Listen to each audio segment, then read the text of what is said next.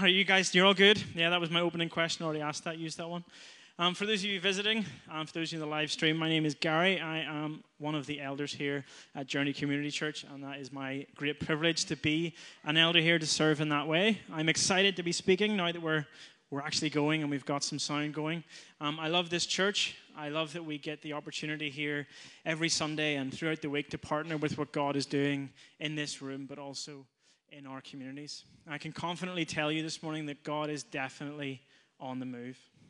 God is definitely doing something in us and through us. So before we get started, why don't we just open in prayer? Father, we just thank you for all that you are doing in our communities, in our lives this morning, God.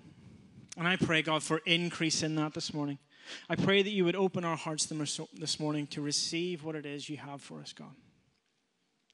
Amen.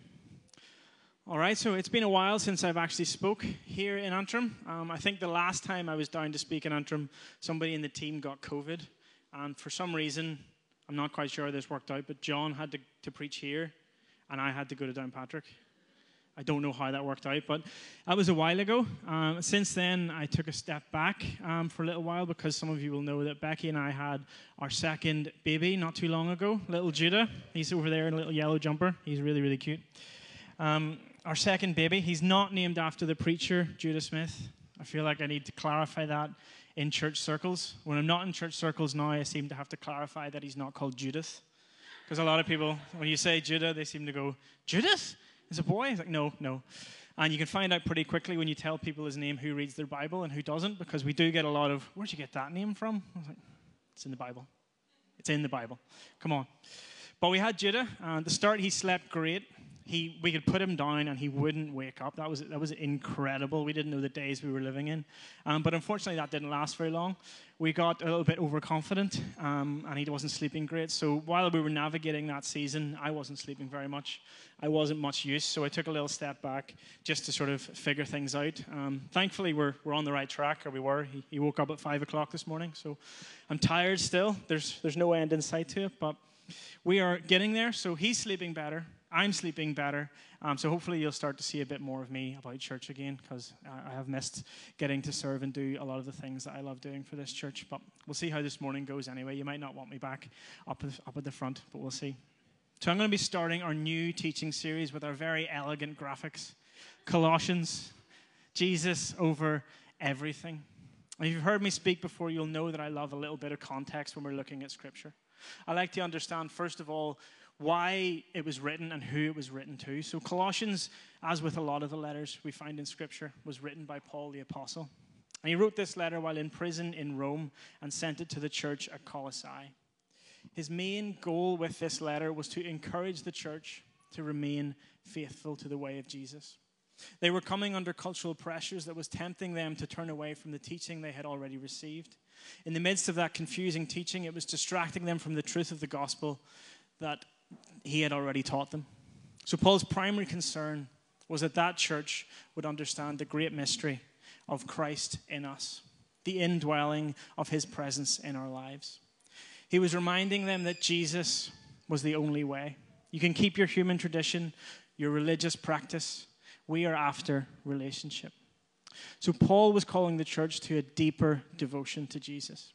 He was calling them to pursue relationship with Jesus over merely obeying certain teachings or certain sets of activities that was demanded by the Jewish law at that time, for example. But even more than that, his teaching was that God not only sets us free from sin, he actually invites us into himself. He invites us into intimacy with himself.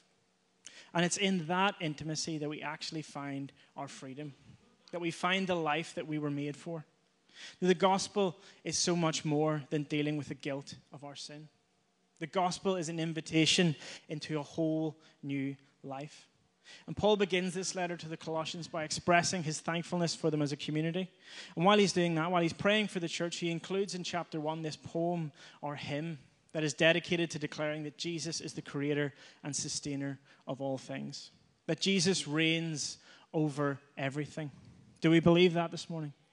Jesus reigns over everything. It's a declaration that Jesus is the ultimate authority in heaven and earth. Jesus is the only one worth following, the only one worth worshiping. I know Mike is going to unpack, unpack, that a bit more in this series, so I'll not spend any more time here. But I just want to remind you of that truth this morning as we look at these passages. Jesus is the ultimate authority over everything. It's from this standing point, from this truth, that Paul goes on to write in chapter 2. If you have your Bibles there, we're going to be starting at verse 6 this morning. Therefore, as you received Christ Jesus the Lord, so walk in him rooted and built up in him and established in the faith, just as you were taught, abounding in thanksgiving. See to it that no one takes you captive by philosophy and empty deceit according to human tradition, according to the elemental spirits of the world, and not according to Christ.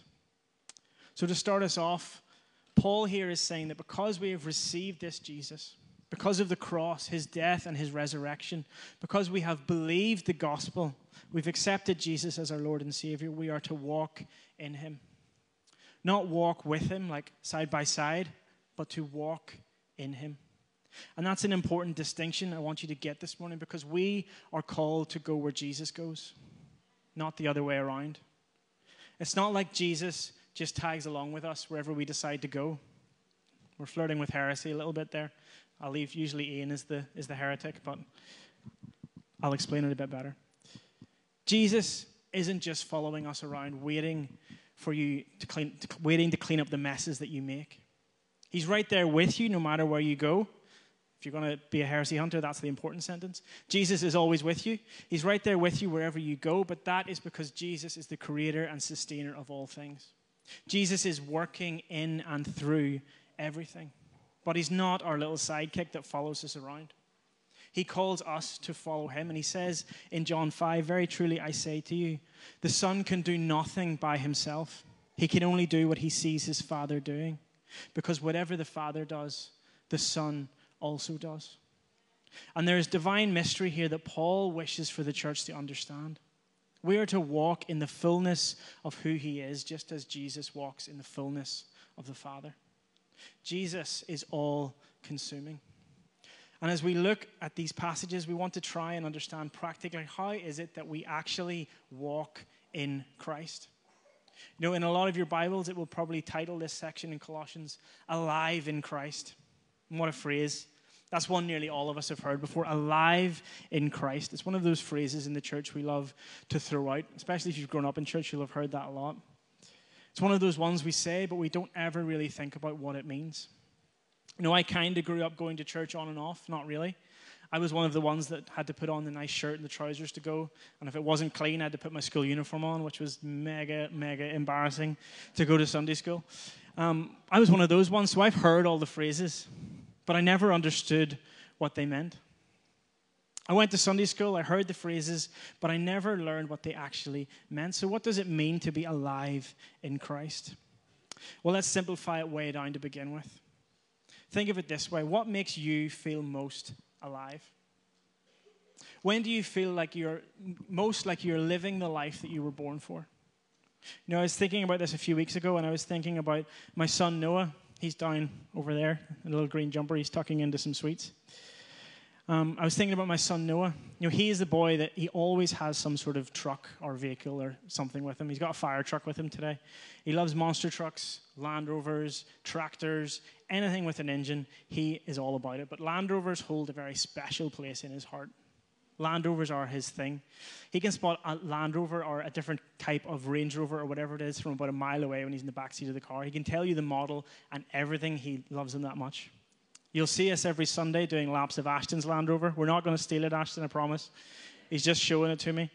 But he just, he loves Land Rovers so much. Every morning when he wakes up, he comes into our room and he says, Daddy, I want to watch Land Rovers driving through muck and puddles and snow, everything on YouTube. I love it just as much as he does, I'm not going to lie. But Noah lives for Land Rovers.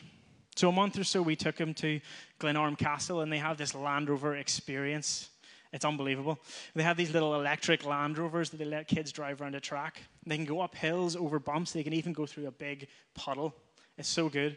They wouldn't let me have one either, which was quite disappointing. I was all excited that I would actually get to do most of the driving and he would just sit and watch. But he got to do most of it. And we had our first glimpse into what it would be like when he's learning to drive. As he's driving towards every wall he can find, I'm shouting, Turn, turn, turn, turn, turn. And they give me this little remote control to stop it. And he's going at one point, I, am shouting, Turn, turn. I stop it. And he looks me dead in the eyes. He stops. He goes, I'm turning it. And I was like, Okay, okay. I, I realized at that moment that I'd become my parents, and that was terrifying. So I was a lot more chill after that about what he was doing in the Land Rover. But anyway, he's driving his little Land Rover, and that's him in his little world doing what he was born for. He was living the reality of the thing that consumes the majority of his thoughts Land Rovers. And afterwards, he had the biggest smile I think I've ever seen. And there's a picture of him here. I think this is the face of someone who's living their best life. Look at that guy. He's terribly handsome. Have you ever seen more joy in someone's face? And why am I telling you that? Well, it's very simple, really. When we are alive in Christ, we are walking in Him, we are fulfilling our life's purpose. We are doing that thing that we burn for, that thing that you're really passionate about. It will be written all over you. There will be an overflow, there will be an abundance within you that just springs up. Like he couldn't contain his joy that morning after he got to do that. It was like he was doing the thing he had been watching every day, the thing he had been pretending to play every day. He actually got to live it out. So many of us sit and we read our Bibles every day. We read these books and these letters. We sing the songs. We think about Jesus. We pray to him. We do all of the stuff. But how many of us are actually truly living in the fullness of what God has for us? How many are actually living in that place where Jesus says, I and the Father are one? And as I read these passages from Paul in Colossians 2, as I sit and I pray on this, I'm reminded of that mystery and I'm reminded that our purpose, our passion, our reason for existence is Jesus. There's a lot of other things going on in life that are important, yes, but our purpose is Jesus. We were created to worship, to be one with Him. And when we burn for Him, when we're passionate about Him, when He consumes our lives, there is an overflow, there is an abundance. John 10 10 says, The thief comes only to steal, kill, and destroy. I came that they may have life and have it abundantly. Our purpose is Jesus and to be one with Him. So we talk about being alive in Christ. And we use that phrase, as I said, but we don't even really understand what it means. We don't fully grasp the reality of it because it's been watered down so much. And actually, the common understanding of being alive in Christ to most people simply means to be saved. And when I say saved, I mean that commonly held understanding we have here in Northern Ireland, where your name's in the book of life, you're born again, doesn't matter what you do from here on in, name is in the book. Sure, it'll be grand. Alive in Christ has become so focused on this idea of a salvation moment. But Jesus is so much more than that. Do you know the Bible doesn't even record at which specific point each of the disciples gave their life to the Lord? There is no specific moment that each of them was saved. And as I was preparing for this this morning, God reminded me of the story of the blind beggar in Mark 8. So a group of people brought this man to Jesus who was blind.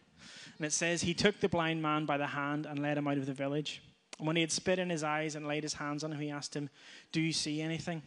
And he looked up and said, I see people, but they look like trees walking. So Jesus spits on his, eye, spits on his eyes and lays hands on him. That's when Jesus has first touched his life. You know, he can see a bit, but his vision's still a little bit blurry. That's like his salvation moment. You know, Jesus has touched his life. It would have been very easy for him at that moment to walk away and say, This is great. You know, things are a little bit better. I can see something now. Thank you, Jesus. But it says then Jesus laid his hands on his eyes again and he opened his eyes. His sight was restored and he saw everything clearly. So Jesus touches him a second time. His sight is fully restored. He sees everything clearly. It's like the more we invite Jesus back to touch our lives, the more we make space for him, the clearer things become, the more we are able to understand. And when Jesus says, I only do what I see the Father doing, you know, when we first start walking with Jesus, when we try to see what the Father is doing, we make mistakes. It's a little bit blurry because we, we don't see the full picture just then. I remember when I was learning about prophecy, my friend was trying to teach me how to, to do it. We were playing this game where he's like, Right, I'm going to prophesy for you, and then you prophesy for me. So he gave me this amazing word, bang on, right on the money. And he says, Right, it's your turn. You prophesy. What's the first thing that comes to your mind? And I got into a real panic. And I just went, Fish, fish, I see fish. And then he was like, Well, what else? I was like, No, that's it. The word, the word is fish. God says fish. I can assure you that fish was not the word of the Lord in that particular moment. Maybe there was more to that word, but I couldn't see it. My vision was a little bit blurry. I never really used to understand this. I used to think, you know, you give your life to the Lord, it's one time deal. That's you. We'll just see where He takes us from now on. I'll just along for the ride. But I want you to know this morning that Jesus wants so much more for you than a single moment or a single experience of His goodness. Jesus wants us to see clearly. He wants us to go further, to press in deeper. Jesus wants to touch our lives more than in one single moment. And Paul's writing throughout the New Testament is flooded with that reality. It's less about salvation moments and more about a life filled with abundant joy, filled with abundant passion, filled with purpose, filled with his presence. Now, the realization of salvation, the heaviness of grace that God has given us, that's a big deal. Don't get me wrong this morning. And I remember when I had that moment that the weight of grace fell on me. I'd just been baptized, and I remember sitting on the floor crying. I was so overwhelmed, and that was proper ugly crying. It wasn't like nice moment in worship with God, a few little tears. It was proper overwhelmed crying. So that moment of realization is important. The weight of grace is important, but what is more important is actually what we do after that moment. What we do with the gift that we have been given. Because if we stay stuck in that moment, if all we ever have in our Christian life is a moment and a focus on the cross, the reality is that all we are focusing on is ourselves. All we are focusing on is everything that He has done for me. And the Bible is very clear that Jesus came to serve, and we are called to follow Him. We are called to live our lives in such a way that we are a benefit to others. The point of the cross was not to get you into heaven. The point of the cross was to kill the old man so that a new one could be raised in its place. The point of the cross was, that so, we, was so that we could have a resurrection. And in order for us to be alive in Christ, there has to first be a death of the old self in order for there to be a resurrection into the new life he has for us. And Jesus is the one who makes this possible. Paul goes on to write in Colossians 2 9 to 15 For in him the whole fullness of deity dwells bodily and you have been filled in him who is the head of all rule and authority.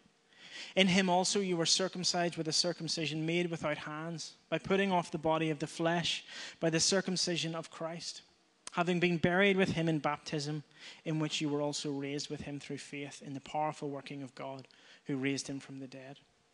And you who were dead in your trespasses and the uncircumcision of your flesh, God made alive together with him having forgiven us all our trespasses by canceling the record of debt that stood against us with its legal demands. This he set aside, nailing it to the cross. He disarmed the rulers and authorities and put them to open shame by triumphing over them in him. Okay, so there's three things I want to highlight here. Paul, in these passages, he kind of throws together multiple different concepts that are just great theological study. He says that Jesus is the fullness of God in bodily form. He's talking about circumcision, being buried in baptism, then raised into new life. The forgiveness of our sins, freedom from the demands of the law, and of course, the triumph of Jesus. All of this brought together to make one very key point that, in essence, sums up the entire gospel and the heart of the Father.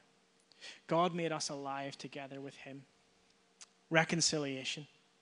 The heart of the Father is to bring us back to Him. You know, at the really big milestones of my life, in the build up to them, I always try and spend some time intentionally seeking God for some advice. It's just, it's a good plan. It's rare that I really know what I'm doing, so it's a good plan to ask God. One of those times was in the lead up to getting married. I asked God for some advice. I go, you know, I don't know what I'm doing. I'm going to get married. And God said, Love your wife as Christ loves the church best piece of marriage advice I ever got. Do I always live up to it? Probably not. The intention is always there, though. You can ask my wife how I'm doing at that. But another big moment for me was when Noah was born. You know, I learned very quickly that becoming a father gives you an entirely new perspective on God. But Noah was born and again. I said, Hey, God, really, really, really don't know what I'm doing here. Give me some advice. And God was very clear that as a father, I was called to always seek connection. You know, one of society's biggest issues today is a lack of real fathers. There's a whole fatherless generation that is causing carnage in families. But the heart of God for fathers is that we would always seek connection. You know, things will create distance. I'll have to go to work. My son will be feeling tired. I might be feeling stressed. He might be feeling angry. He will specifically do the things that I tell him not to do. But every single day, the heart of the Father is to connect, not just when things are going well. And God doesn't change. He is the same in every moment of every day. The heart of the Father is to connect. The heart of the Father is reconciliation. And Paul takes us on this journey where he explains what it means to be alive in Christ, to be walking in Him. As Paul says, Jesus is the fullness of God. Jesus is the fullness of God. Everything that God says He is, Jesus is. And Paul goes on to say, not only that, but you also have been filled in Him. So within Jesus rests the fullness of God and the fullness of man completely reconciled. There is no distance. And it gets even better because he says that Jesus is the head and rule of all rule and authority. Jesus is the one in charge. Jesus is the creator and sustainer of all things. Everybody say, all things. So we don't need to worry about what other people are trying to tell us. We don't need to worry about what cultural pressures are putting us on or we are coming under, what life stresses are pressing in on us, because Jesus is over everything and Jesus is in everything. Jesus is working everything around us to form us in his image the good, the bad, the ugly. He is working everything in your life right now. And Romans 8 says, In all these things we are more, everybody say more, more than conquerors. We don't just get to experience the win, we get to find the joy in the process. Because by faith, we already know the end result. You know, Paul wrote a lot of these letters from a prison cell. He went through the wars, but you know, he had a confidence and a hope that Jesus is who he says he is. And Jesus said, I came that they may have life, but even more than that, he said that they may have it abundantly. Everybody say abundantly. You're getting tired, I'll stop. We aren't just here to struggle through life's ups and downs in the hope that one day we make it to heaven and things go a lot better from there. Abundant life is for right now. Joy is for right now. Jesus is for right now. So, how do we live like that? How do we live a life that is alive in Christ? Well, you're in luck this morning because there's a three step program I'm going to share with you. Step one, you'll like this one circumcision. That's not what you were expecting, is it? It's the circumcision of Christ. You can calm down, it's okay, that Paul is talking about here. Praise the Lord for a new covenant. But what does this mean? Well, in the Old Testament, God made this covenant with Abraham that he would bless him. And his side of the deal was that he would obey God and follow his ways. And as a sign of that covenant, all the males in Abraham's family were to cut off some flesh. I'll spare the finer details. I think people are still recovering from John's series a few weeks ago with all the, the details and the hand gestures and stuff. We'll, we'll, spare, we'll spare the finer details this morning. But they cut off some flesh, which of course would draw some blood, which throughout Scripture is how covenants were sealed. So this circumcision was a physical sign that these men belonged to their father Abraham, that they were the sons of the promise. Fast forward, and we are now called, as Paul says, to putting off the body of the flesh, removing ourselves from the flesh, turning from the desires of our flesh. And what this is talking about here is that we are called to a death to self. Elsewhere in Scripture, this is described as the circumcision of the heart, setting ourselves aside for God, essentially cutting yourself off from your fleshly desires to pursue Jesus and to put your trust in Him. Having faith in Jesus because he died to himself. He gave his life for us. He shed his blood for us. He was nailed to a cross to die for us in order to seal a new covenant. And to enter into that covenant, we are called to die to ourselves, which is to put off the flesh. Stop doing things our own way based on what we want and to put our faith in Jesus. And the picture here is that what circumcision did physically for the sons of Abraham, faith in Christ does for us spiritually. It marks us as being children of the promise. Our faith marks us as belonging to Him. And this death to self we are talking about brings us nicely into step two, which is buried in baptism. Paul says, having been buried in baptism. If you haven't been baptized, I strongly encourage it. I love to tell people this. I was baptized in the actual Jordan River. There was doves flying everywhere, beams of light. We had a guy behind a bush with a megaphone that said, "This is my son." That's a joke. It didn't happen. There was only one dove. There was a dove. Rihanna, you were there. You can corroborate. There was, in fact, a dove present. But it doesn't really matter where you get baptized or if doves appear or not. But I can tell you this when I got baptized, something changed in me. I know with absolute certainty the moment I went under the water and came back up again, something changed. And I can't really explain that in my own words. All the way, only way I can explain it is that I was dead and then all of a sudden I was alive again. It's like the Bible says it is. It's amazing. Who knew that would be the way it is? But in baptism, we are publicly stepping into and sharing in Christ's very public death on the cross. We are dying to ourselves and saying, from now on, wherever He goes, I go. We are buried with Him in baptism. But we are buried with Him for one reason, and this is the good part. Step three to be raised to life. Again, Paul writes, having been buried with him in baptism, in which you were also raised with him through faith in the powerful working of God who raised him from the dead. So we are sharing in Christ's death through choosing to die to self, through publicly declaring our faith. We also then share in his resurrection. There has to be a death for there to be a resurrection. The Bible says it is by our faith, so it is our faith in Him and His power to raise Jesus from the dead. Our faith that Jesus is who He says He is. Our faith is what sets us apart. Our faith marks us as His. Our faith turns us from the desires of our flesh. Our faith allows us to enter into the new life of the resurrection. So let me ask you this morning how much faith do we have in a resurrection?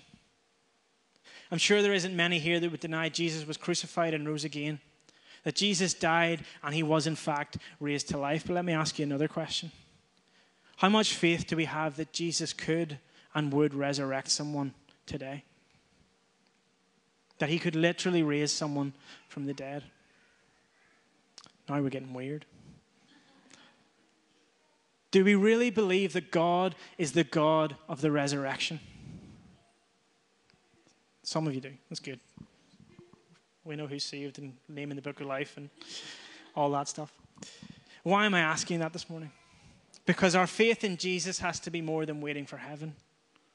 Our faith in Jesus has to be more than just trying to do the right things. Our faith in Jesus has to be more than a hope that he might do something. Because here's the truth you can say you don't believe in a resurrection, but God resurrected you. If you live in faith, God has resurrected you. And it's from that point that you have the faith to believe that God can do anything, that God actually could raise someone from the dead right here in this room. It is our faith in Jesus. In that faith in Jesus, we have to have more than a hope that He might do something. We have to have a realization that He is doing something, and that He is doing something in you and through you. Jesus is about more than a single moment of salvation. And there is an invitation for us this morning. There is an invitation into the life that God created us for. Because when we truly believe that God is the God of the resurrection, Jesus stops being a concept or an idea that we have over here. He stops being a value system and a set of things we try to do, and he becomes a reality to us in here. He becomes someone that we interact with someone that we engage with, someone we follow to the ends of the earth, and even to a cross, even to death, because we know at the other side there is a resurrection. Colossians 2, verse 13 says, You who were dead in your trespasses and the uncircumcision of your flesh, God made alive together with him. Having forgiven us all our trespasses by canceling the record of debt that stood against us with its legal demands. This he set aside, nailing it to the cross.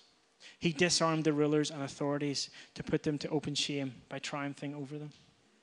On the cross, Jesus put to death everything that could hold us back from connecting with God, from living the life that God created us for, from living in the resurrection. We were created to be in communion with God. God's desire is that we would be one with Him. And he has, as Colossians says, disarmed everything that could ever stand in your way. So, what is holding us back this morning? All we have to do is put our faith in Jesus, pursue him, engage with him, and connect with him. I'm going to invite the worship team back up here. Jesus is more than a single moment. He didn't just die so we could get a ticket to heaven. The cross was not about getting, getting us into heaven, the cross was about getting heaven into you. And I don't know where you are on your journey this, with Jesus this morning. I don't know what stage of the process you're at. But I do know for sure is that there is more.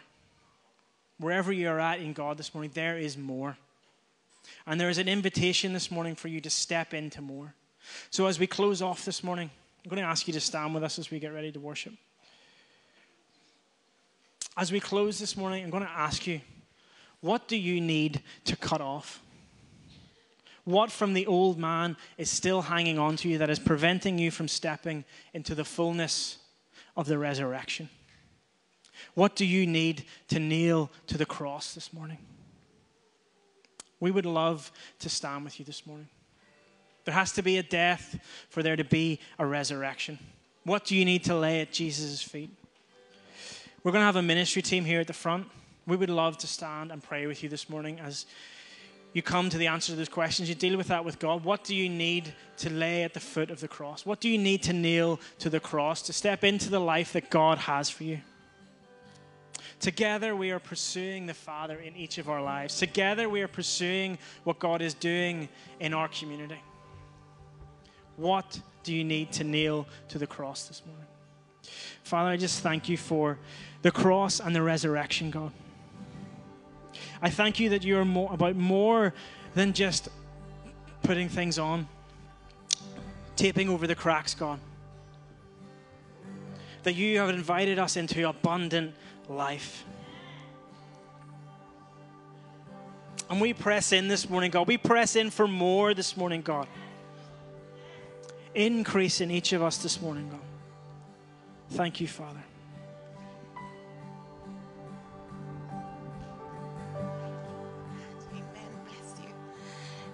Good morning, everyone. Listen, I just really sense from the Holy Spirit that what we have heard this morning, we press in.